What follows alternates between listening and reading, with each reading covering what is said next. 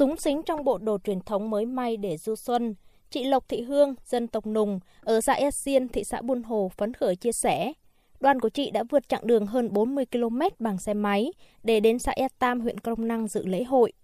Đã thành lệ, cứ rằm tháng riêng hàng năm, lễ hội văn hóa dân gian Việt Bắc diễn ra ở đây đã trở thành điểm đến du xuân của nhiều người dân từ khắp nơi, tạo không khí vui tươi rộn ràng như ở quê hương ngoài miền Bắc. Em thấy không khí lễ hội đây rất đông và nhộn nhịp, có nhiều dân tộc khác nhau ấy, nhìn thấy đồ truyền thống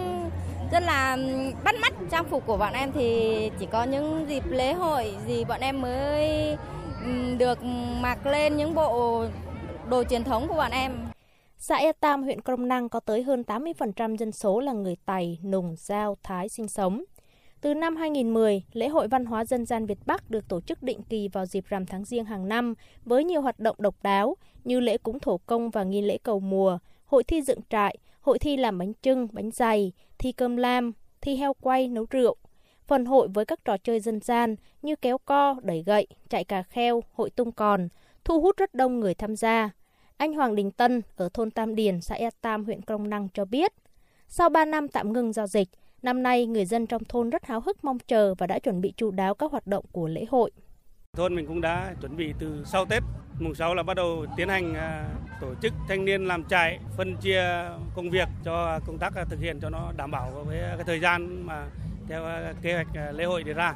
Cái lễ hội hàng năm mà tổ chức ra thì nó cũng có cái gắn kết là đoàn kết. Trong cái dịp này là, là già trẻ là cũng đều được mặc cái trang phục của mình đi dạo hội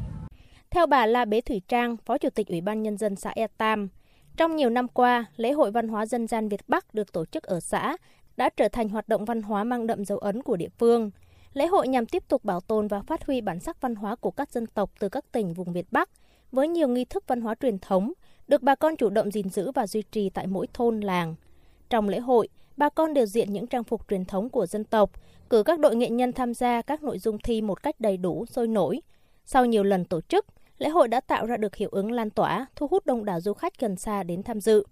Năm nay, lễ hội được tổ chức theo hướng mở rộng quy mô một số hoạt động, tăng tính tương tác và trải nghiệm dành cho du khách. Mọi năm thì chúng tôi vẫn duy trì cái hoạt động thi lề cỏ nhưng năm nay chúng tôi tạo nhiều điểm nhấn hơn ờ, đối với cái trò chơi này bởi vì đó là cái môn trò chơi uh, truyền thống đặc trưng uh, của người đồng bào dân tộc phía Bắc. Năm nay chúng tôi cũng tổ chức uh, một số trò chơi dành cho du khách, ví dụ là môn uh, khà kheo, đi cầu kiều hái lộc, bịt mắt bắt vịt cũng là một cái trải nghiệm hay dành cho du khách.